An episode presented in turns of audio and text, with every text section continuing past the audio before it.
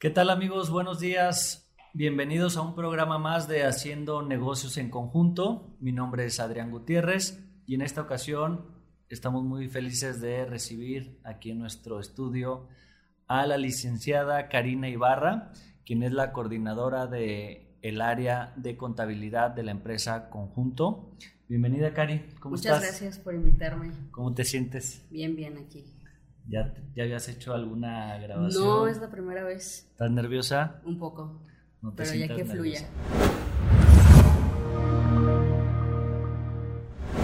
Bueno, como saben, la, la, idea de este podcast es generar algo de valor para aquellos líderes, empresarios que, que tienen dudas o, o quieren aclarar algunos eh, puntos relevantes sobre su negocio y en esta ocasión tocaremos el tema de la contabilidad básica para un empresario, para un emprendedor, para un líder.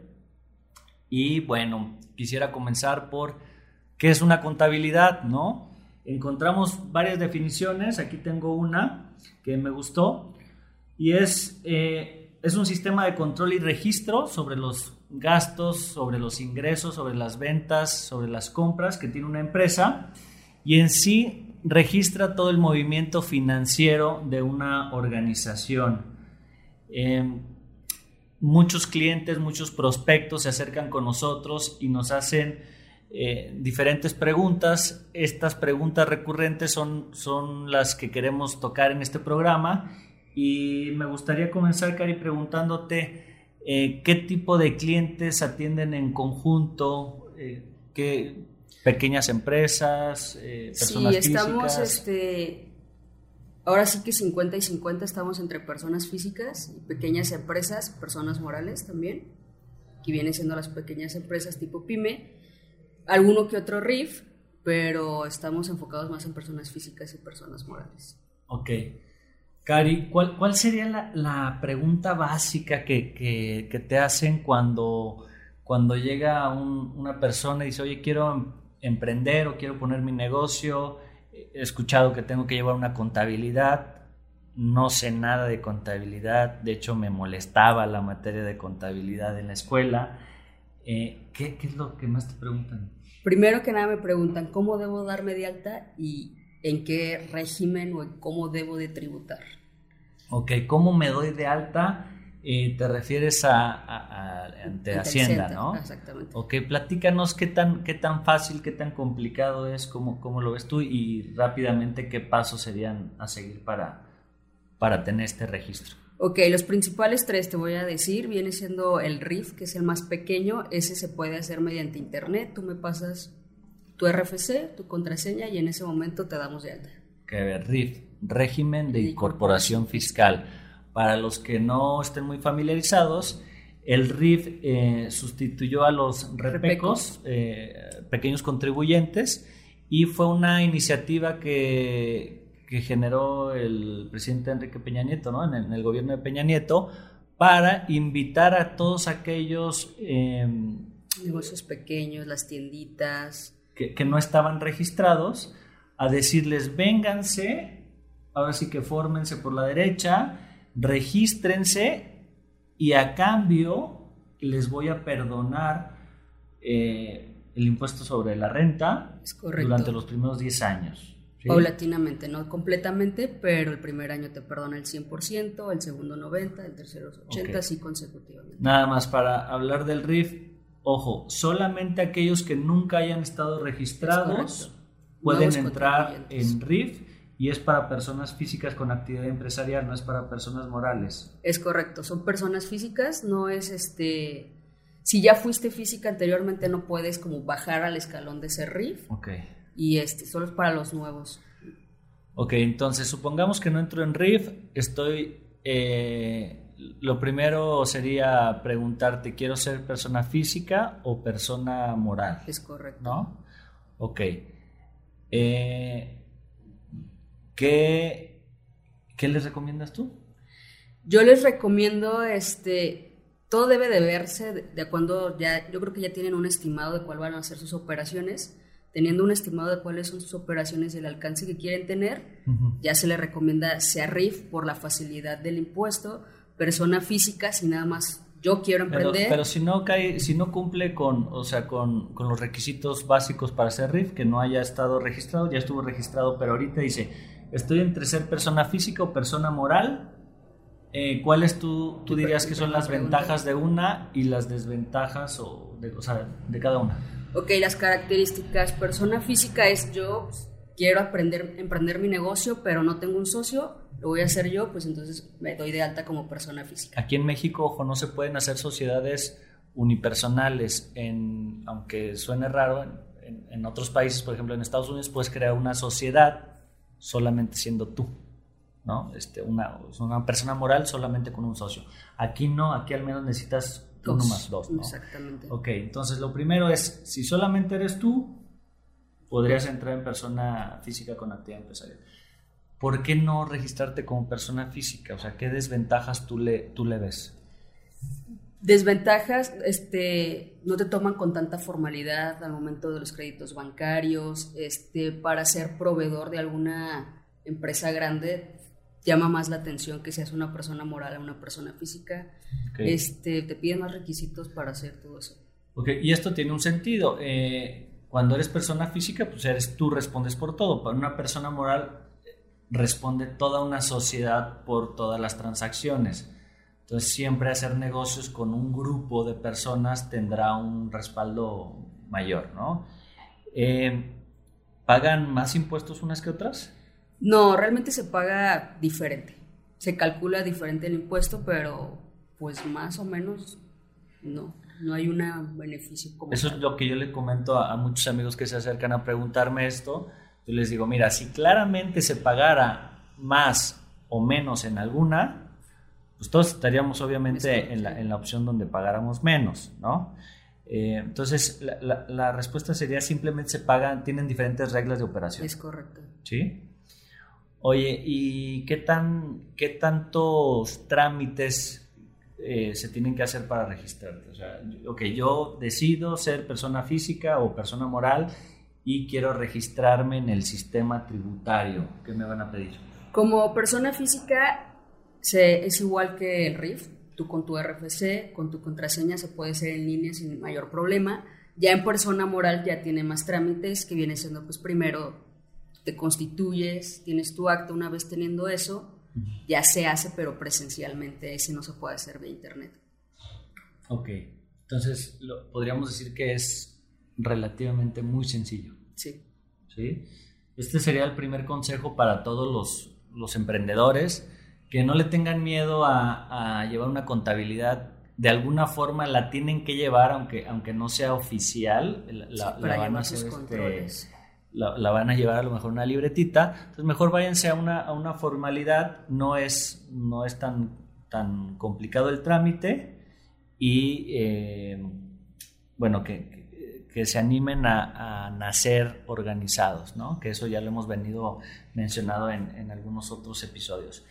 Eh, antes de empezar el por qué llevar una contabilidad y qué implica la contabilidad eh, básica para un empresario o líder, eh, yo traigo aquí algunos datos curiosos, solamente como introducción.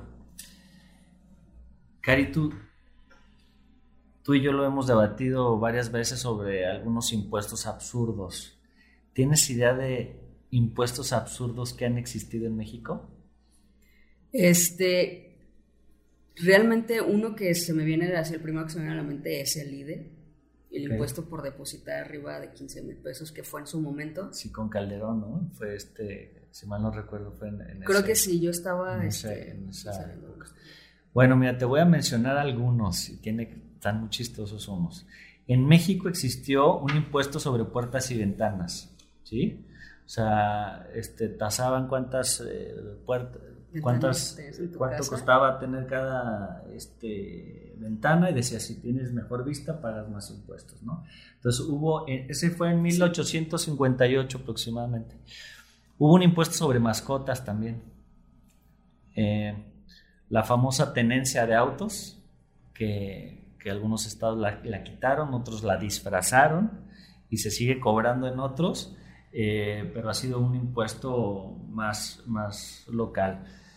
La, ley de timbre eh, no se refiere a, los timbres postales, sino ahora con todas las transacciones que ahora se timbran en, un sistema electrónico, en los 1940 y tantos se tenían que timbrar y, pagar por un timbre cada vez que se hace una transacción comercial. Ese es otro de los, de los impuestos raros. El quinto del rey, que era un impuesto por haber encontrado un tesoro. Eso es en México, ¿eh? El impuesto a oficios. O sea, si tú eh, tenías un puesto público, tenías que pagar un impuesto. Eh, el impuesto a las lanzas, que era si tenías algún título eh, nobiliario y así. Impuesto al pulque, que de alguna forma ese sigue existiendo, pero este, como yes. Es correcto. impuesto para fabricar nieves, impuesto para eh, promover las misiones en las Californias. Antes las Californias estaban este, muy despobladas, entonces había un impuesto que se destinaba a mandar para mandar gente, allá a, misiones. Impuesto para tener peleas de gallos, impuesto para los, para los inválidos eh, que se les cobraba a los militares, que funcionaba más como un seguro eh, por, por, invalidez, ¿no? Pero era un impuesto. Y hace poco, entre el 2009 y 2015, en Sonora, impuesto por tener burros. 100 pesos por cada burro que tú tenías, ¿no? Pues estaban medio, medio locos. Ya para terminar, los impuestos más absurdos en el mundo. En Japón se propuso, pero al parecer no se pasó, por ser guapo. Eh, en el estado de Maryland, eh, a los inodoros. En Arkansas, creo que ese sigue vigente por ponerte tatuajes, por, por tener un tatuaje. En Finlandia, a la obesidad. En Inglaterra, muy parecido a México, en el siglo XVII, por las ventanas. En Rumania, para desempeñar la profesión de brujo o adivino, y ese es relativamente este, nuevo, en 2011 en Rumania. Rumanía. Eh, en 1800 había un impuesto por tener sombrero, que era como un impuesto para las clases altas. Y bueno, hay un sinfín, ¿no? Con esto, con esto quería empezar sobre los impuestos, que es una de las preguntas que más nos hacen. ¿Qué impuestos pagan básicamente todos los, los, los negocios, personas físicas, personas Morales, ¿cuáles son los principales impuestos? No nos vayamos a impuestos especiales. ¿Qué impuestos se pagan? Que es una de las preguntas recurrentes. son dos. El impuesto sobre la renta y el, y el IVA, impuesto al valor agregado. Esos de cajón son, este, bueno, aceptando el IVA. ¿A qué se refiere uno y a qué se refiere el otro? El impuesto sobre la renta es este base a tus ingresos. Ese sí se, se determina conforme a tu ingreso tal cual el IVA traslada, el IVA que se paga es de yo recibí un IVA, al momento de que gasto pago un IVA, se netean y lo que sea la diferencia el, el, impuesto sobre la rentabilidad es el impuesto por ganar dinero, o sea, sobre la utilidad, sobre la rentabilidad. ¿Sí? Entonces, ese digamos que se calcula eh, quitándole todos los, los, los, ingresos, los gastos, los costos y este, intereses, etcétera te dará un resultado y sobre ese resultado, tu utilidad antes de impuestos, se le mete una tasa y se genera ese impuesto. Es correcto. Entonces, ese impuesto es solamente si ganas en tu negocio. Así es. ¿Ok? Ahora, el IVA es un impuesto al consumo. ¿no? Entonces, es decir, si tú compras más o si vendes más, ese pedacito que estás cobrando solamente lo estás trasladando. Es correcto ojo aquí con todos los, emprendedores, no es un impuesto que les cueste como tal, es un impuesto que ustedes van a cobrarle a quien les compró. O sea, le está cobrando, le está, le está al consumidor, le cuesta al consumidor. Ese es un, eso es un dato que mucha gente eh, lo mal, malentiende. Lo cree que es suyo, cree que eso es parte de su ingreso el impuesto. Y, y ojo, hay que separarlo porque si no estamos fritos. Eh, Ok, entonces básicamente son estos dos impuestos. Estos dos son con los que empezamos. ¿Cuánto es cada, cuánto paga cada uno de los impuestos aquí en México para los que nos escuchan de otros países? Este, por ejemplo, en persona física está, viene desde el 1.92 hasta el 35% del, el ISR. del ISR. Ok. Dependiendo de, pues, de la utilidad, ¿no? Dependiendo de cuánto te tengas de utilidad, es el porcentaje que se va a aplicar. Entre más ganas, Más pagas. más pagas. Es correcto.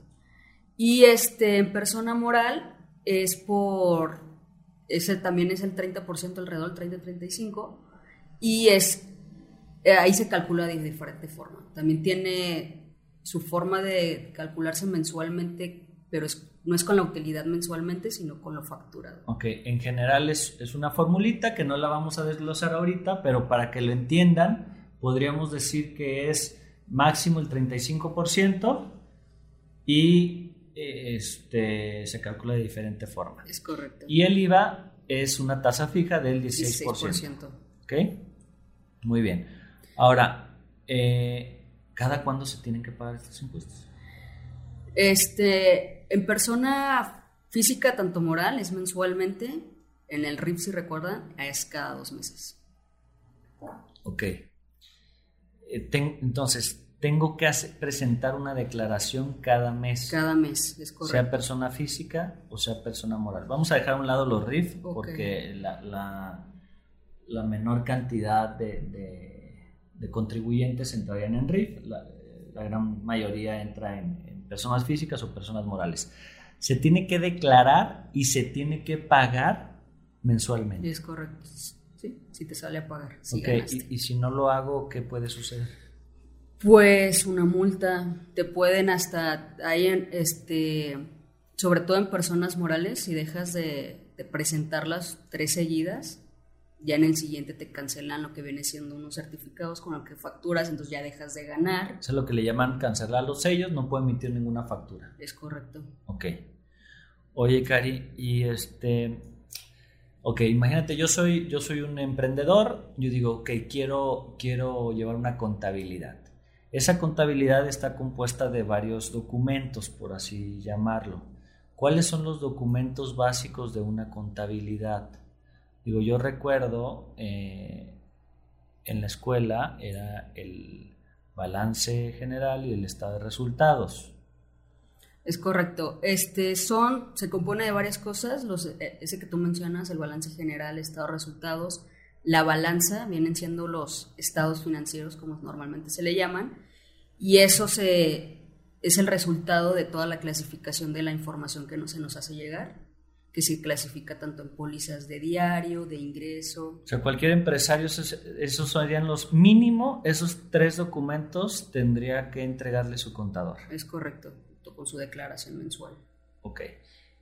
¿Qué me muestra cada documento? O sea, ¿qué, qué información me da cada, cada uno de esos tres documentos? Ok, el estado de resultados, como, como lo dice, es tus ingresos menos tus egresos, o sea, tus, lo que ganaste menos lo que gastaste, esto te va a salir tu utilidad, tal cual, el estado de resultados. Digamos, ¿qué es lo que sucedió en un mes? Exactamente, en un mes y te muestra el acumulado del año. Lo saqué a abril, me muestra lo que gané en abril más lo que gané de enero a abril. Ok, digamos que sería una radiografía de lo que aconteció en un periodo correcto, corto. determinado. Ujú. Ok, ¿y el balance general qué me dice? El balance ahí te muestra ya en términos más este, grandes cómo está tu empresa, cuánto tienes de inventario, cuánto te deben los clientes, cuánto quedó en el banco, cuánto le debes a tus proveedores, cuánto debes de créditos Digamos bancarios. que en dónde está colocado todo, todo, el dinero que invirtieron. los activos, cuánto está en capital, Ok. que has invertido los Entonces socios, ese balance es un acumulado al, a la fecha que se genera. al- a determinado momento. Ujú. Ok. Oye, Cari, este.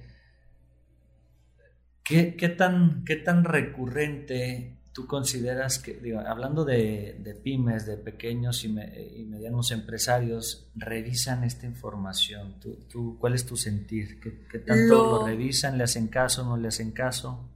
Lo ¿Lo ideal analizan? Generalmente no, pero lo ideal sería, yo como recomendación que le digo esto a mis clientes, Mínimo una vez cada tres meses. Cada dos, tres meses. Mínimo. Mínimo, porque ahí se ve como ya tienes un trimestre para poder compararlo, ¿no? Porque si lo vemos cada mes, se sigue viendo como fraccionado. Entonces ya cada tres meses ya tienes un panorama de cómo vas y todo. En la práctica no es así. En la práctica este, mucha gente lo ignora, sabe que se puede hacer.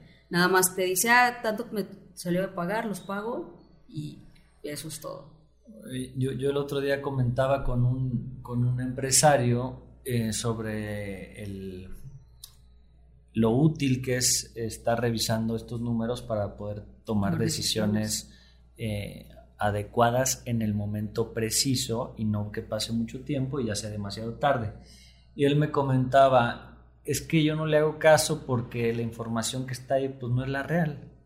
Eh, ¿Qué opinas de esto? Hay, una práctica, sobre todo en México, eh, una, mala práctica en la que muchos empresarios o muchas empresas ahora sí que mezclan eh, los gastos personales con los gastos de la empresa o inclusive los, los, los gastos y los ingresos de varias empresas, entonces se vuelve como un chilaquil que después cuando quieres analizar no lo puedes hacer porque, está todo revuelto. ¿Qué tanto te ha tocado ver esto? Mucho, más de lo que me gustaría. Sí. Sí, este, yo creo que el 50% lo tiene así. Okay. ¿Y tú qué haces para, para para contribuir a, que esta práctica de tus clientes eh, sea, sea eliminada. Es decir, eh, realmente acceden a cambiar estas prácticas o lo que tienes que hacer es limpiar este, todo el cochinero. Es muy difícil que accedan, sobre todo si algunos tienen este, ya tiempo, ya están acostumbrados, es muy difícil, pero hay unos que sí este, acceden, les dan los pros y los contras de cuáles no hay como tener la información real para saber cómo vas, porque hay mucha gente que malamente dice, bueno, yo traigo dinero en la bolsa, pero no por eso quiere decir que estás ganando. A lo mejor le estás poniendo. Claro, simplemente es flujo, pero no, no es, utilidad. Oye, Cari, este, fíjate que también otra, otra cosa que me preguntan o escucho es, es que es que no me sale. Entonces todavía pagar una contabilidad, como que sí sé que tengo que cumplir cumplir con mis obligaciones fiscales, pero pues ahí más o menos yo le reporto una utilidad, pero contabilidad como tal, que es registrar todas las operaciones de la empresa, no lo lleva mucha gente, sobre todo las, las microempresas. ¿Qué tan costoso puede ser, hablando a, los, a los emprendedores, apenas están arrancando, qué tan costoso puede ser una contabilidad? Todo depende de las horas que se inviertan en esa contabilidad. Un ejemplo, si tú, Adrián, me dices, sabes que tengo este, pero nada más hago unas cinco, facturo, hago unas cinco facturas al mes, y aunque factures 10 millones, yo te voy a cobrar por lo que me tarde en procesar la información de esas facturas. Cambios de, ay, nada más gano 100 mil, pero si tienes 100 facturas, pues es muy diferente. Es el tiempo y las horas que se dediquen a esa, a esa contabilidad ya es lo que se le propone. Okay. Y, y, hablando de la industria en general, ¿cómo anda una contabilidad para, para un emprendedor? ¿Va empezando su empresa? ¿Cuánto, cuánto es? Se maneja el salario mínimo, un salario mínimo elevado al mes. Ok, estamos hablando de... 123 por 30, unos Casi 3 mil pesos sería como un promedio de lo que está cobrando un contador. Es correcto. Eh, para los que nos escuchan fuera de México, sería el equivalente a, a 150 dólares, más o menos. Más o menos, sí. Ok, por mes. Por mes. Se cobra por igual. Sí, es correcto. Masiva, obviamente. Bueno, es que esto del masiva con IVA es, es depende de la industria, cómo se, se, maneje. ¿no? En el, el ver si si la gente lo entiende, aunque siempre se debe de cobrar, bueno, a, veces la comunicación es diferente. Cuéntanos, ¿cuáles son, los, cuáles son las, las, las malas prácticas más comunes que te encuentras de los eh, empresarios cuando tú recibes una, una contabilidad? Es el, como lo mencionaste, meten todo a la empresa cuando a veces ni siquiera es, me topé una vez una, una chava que se dedicaba al...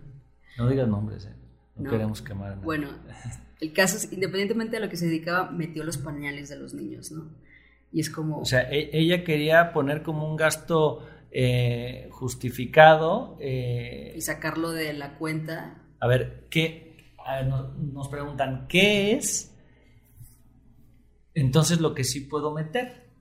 Es lo que esté este, estrictamente indispensable para poder realizar tu actividad. Es decir, si yo tengo un gasto que me, lo estoy haciendo por un lujo, pero no es indispensable para la operación de mi negocio, técnicamente no lo tendría que contemplar para la empresa. Es correcto, técnicamente. Tendríamos que ver qué tipo de lujo un ejemplo, no es lo mismo comprar una pluma de 10 pesos a comprarte una de 3 mil. Sí la vas a usar para la empresa. Es un lujo, pero la vas a usar. Ahí sí. Ah, ahí sí la, puedes meter. Ok.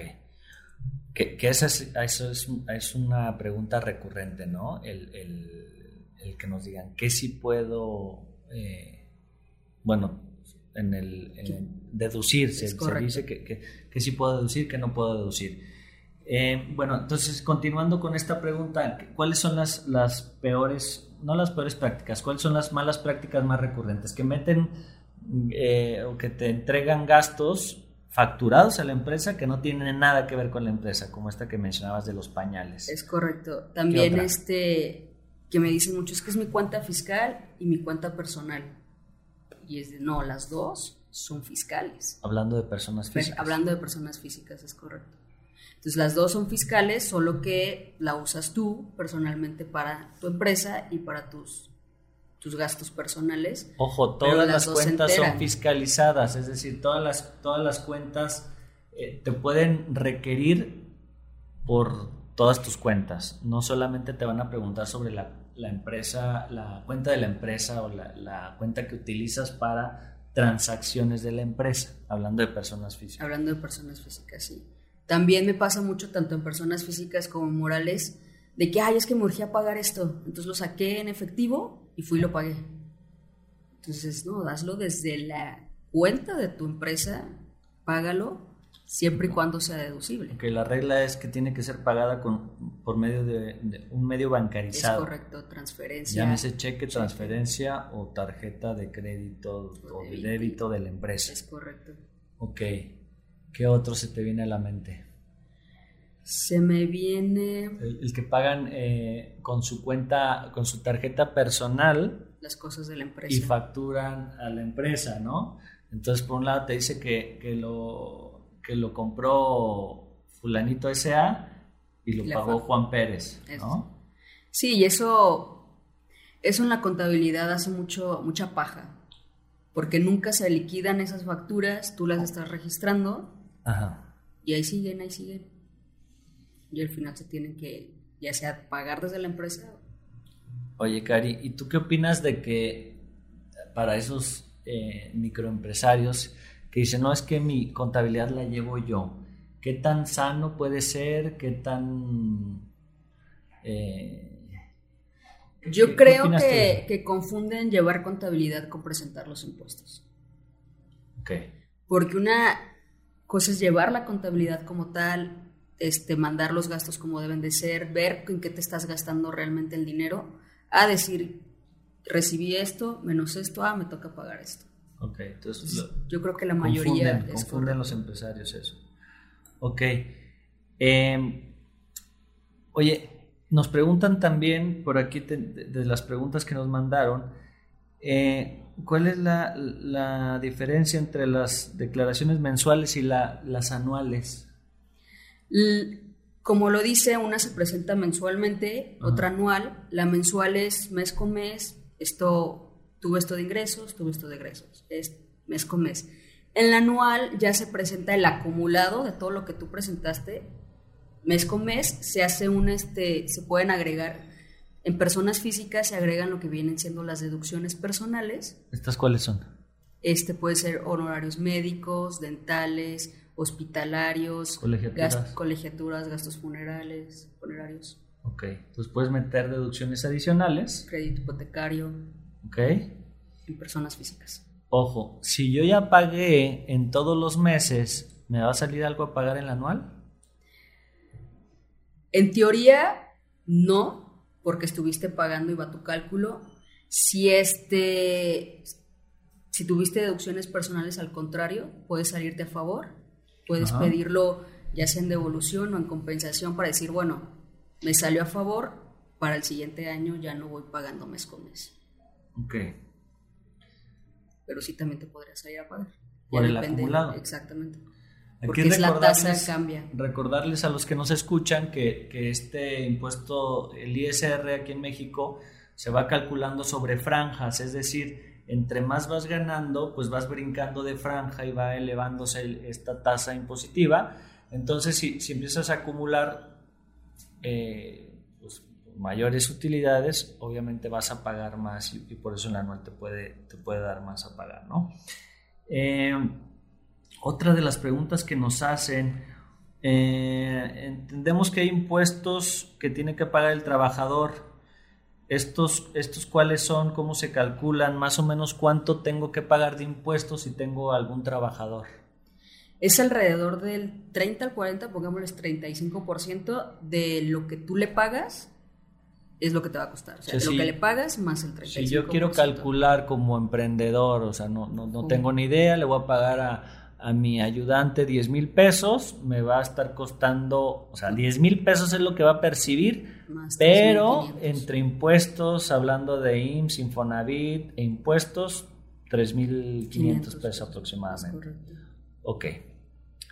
Que esa es otra de las eh, malos entendidos que hay aquí en México. Hay impuestos que se supone tiene que pagar el trabajador y hay otros que los paga el empleador, pero los empleados normalmente entienden que esos impuestos los paga la empresa y, y yo gano solamente lo que me cae en mi cuenta, que no es así, ¿no? En otros países sí se, se entiende mucho eso, es decir, yo gano 100 mil pesos, pero estoy recibiendo 70 o Ujú. 80, ¿no?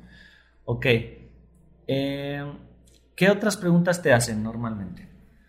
Normalmente me pregunto, tengo aquí este, alguna, este, ¿qué documentación tengo que entregarle yo a mi contador? ¿Ok? ¿Qué debe de entregar cada em- empresario a su contador? Anteriormente, ¿Y cada cuánto? sí, eh, no, mensualmente, Ajá. Anteriormente se entregaba, no sé si te tocó ver, toda la papelería, pólizas y así.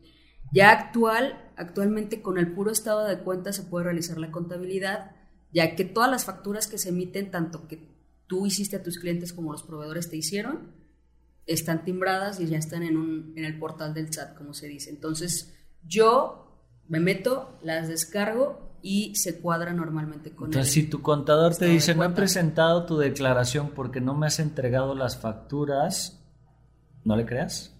No, no le creas. O sea, Hay algunas O que sea, él- este, él, él las podría descargar. la podría descargar. Hay- pasa mucho, sobre todo que es lo que te atoras, es un reembolso.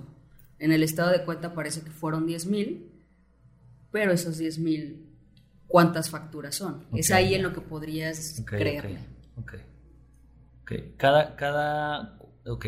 Entonces, le tengo que presentar la información a mi contador cada mes y mi contador, ¿qué tiene que hacer cada mes? Aparte de procesar, registrar esta información, ¿qué tendría que hacer? ¿Tiene que declarar? Exactamente, mandar la declaración.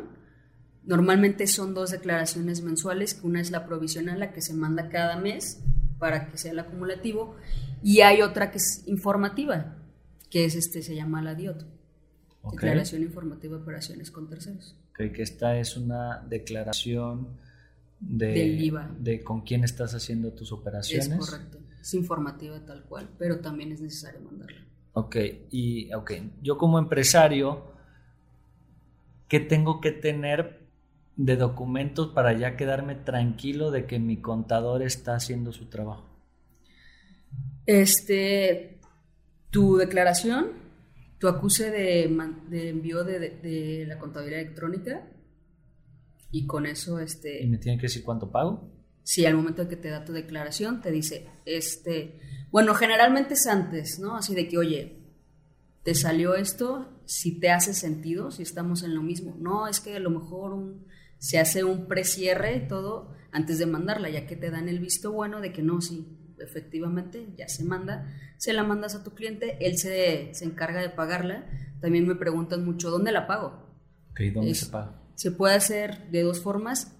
Una es este, vía en la ventanilla del banco, tal cual, viene una referencia. Y otra que es la más recomendable, que yo siempre digo, es vía portal bancario. Transferencia. Transferencia. Oye, ¿y cada cuándo tengo que estar pagando la mensual? ¿Cuándo tengo el límite de tiempo?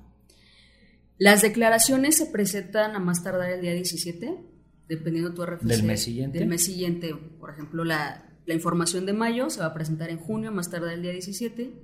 Dependiendo de tu RFC, te da uno hasta cinco días. Exactamente. Si se presentó tu declaración el día 17 y tu RFC termina tipo 9 o 0, que es los 5 días más que te dan, te dan de plazo esos 5 días. Ese colchoncito. Si la presentaste el día 17 y tu RFC lamentablemente es 1 o 2, te dan nada más un día siguiente para pagarla. Ok, entonces cada día 17. A más tardar. A más tardar. Porque se puede presentar antes. Eh, tengo que presentarla. ¿Y la anual? La anual en personas físicas es el 30 de abril y en personas morales es el 31 de marzo. Que, que, en este año covidiano eh, hicieron una extensión a... De las personas físicas personas físicas, ¿verdad? Pero normalmente, si eres persona moral, la pagas en marzo y si eres persona física, en abril. Oye, Cari, algo que le pasó a un, este, a un amigo mío, él era persona física, se cambia a persona moral y después se lleva la asustada de su vida porque eh, su contador le dijo es que tienes que pagar esta cantidad de impuestos y dice ¿qué? pero si no lo he cobrado eh, ¿por qué me lo están pidiendo? Me gustaría que, le explicase esa parte del impuesto del ISR y del IVA sobre las diferencias entre persona física y persona moral, e, ese cambio de regla, para que, para que no les cause esa sorpresa. Sí, la persona física paga impuestos sobre lo cobrado, sobre el flujo. Tanto ISR como, IVA, es correcto. Entonces, mes con mes, tú pudiste haber facturado, haber hecho 10 facturas, nada más te pagan una, en persona física solo vas a pagar sobre la una que te pagaron. Y tú, de igual forma para atrás, tú solamente te puedes acreditar lo, pagado. Es correcto. En persona moral no, ahí va el de, se calculan de diferente forma. En persona moral se calcula el ISR conforme lo facturado. Tú pudiste haber este, hecho 10 facturas, nada más te cobran una, pero vas a pagar el impuesto de las 10 facturas que emitiste. Pero de igual forma, no se asusten, también te puedes acreditar lo que gastaste, aunque no lo hayas pagado. Sí, en la anual, mensualmente no. Mensualmente se calcula este, el, eh, la facturas, las facturas que hiciste con un coeficiente de utilidad que ese se, se genera en la anual, se calcula en la anual. Es, es un coeficiente que, que, va ligado con el resultado del ejercicio, anterior, ¿no? Para que, para los que... Entonces, si, si es tu primer año, como no tienes el coeficiente, el primer año no pagas ISR. Y al segundo, con la utilidad que tuviste, dependiendo del coeficiente, es lo que vas a pagar mensualmente. Ok. Bueno, y para temas más, eh, más prácticos, ¿de qué me sirve llevar una utilidad? Eh, muchas personas eh, le tiran a los contadores o, bromean con eso de que simplemente registran el pasado de las empresas. O sea, los contadores, su trabajo es registrar lo que ya sucedió. Muchos empresarios dicen, pues, ¿para qué reviso lo que ya sucedió? O sea, ¿Cuáles son las ventajas de tener una contabilidad más allá de que, de que no te vayan a multar por no pagar tus impuestos a tiempo? ¿Tú, tú cómo lo ves esa parte? ¿Cuál sería la, la, dentro de las principales ventajas de revisar una contabilidad? Como tú lo mencionaste anteriormente, sería la toma de decisiones principalmente, porque no puedes planear un futuro sin conocer bien el pasado. Entonces, sabes bajo qué estás inventado, qué es lo que hiciste bien, qué es lo que hiciste mal, para poder tomar las decisiones sobre todo eso. O sea, porque tú si vas al día, tú como empresario o administrador vas operando, pero no, no tienes el tiempo de voltear y decir, oye, ¿qué onda? Con la contabilidad se da esto. Puedes ver en dónde estás parado. Ok. Eh, yo, yo sumaría tu comentario de, las, de las decisiones oportunas. Yo lo veo como, como realmente eh, quitarte las lagañas de los ojos y ver claramente lo que sucede y no hacerte ni, ni como dicen, cuentas alegres ¿no? de, las, de las empresas. Muchas personas creen que no es negocio cuando realmente sí está haciendo negocio, simplemente que no están teniendo flujo, pero su negocio sí lo está dando. Lo que pasa es que se puede estar reinvirtiendo o algo así.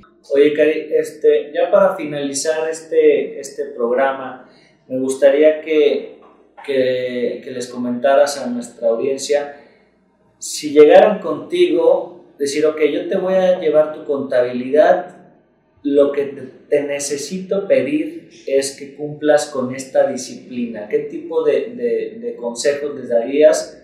Digo, no, si llegan contigo con, cualquier otro, otro contador, es hagan las cosas de esta forma. ¿Qué, qué les, qué les comentarías? Yo les comentaría algo que falla bastante, que es la comunicación. Comunicación entre el cliente y el contador. No le ocultes información. Está de tu lado. Exactamente, son equipo, ¿no? Entonces es esa recomendación, ser, tratar de ser más ordenados, porque si hay unos que, que no.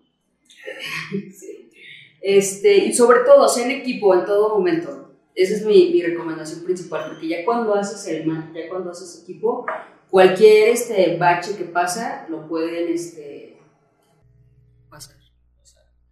Muy bien, Cari, pues, pues agradecerte tu tiempo. Y yo nada más dejarles este consejo a, los emprendedores. Comiencen sus empresas con orden. Eh, llevar la contabilidad les va a ayudar mucho a tomar decisiones.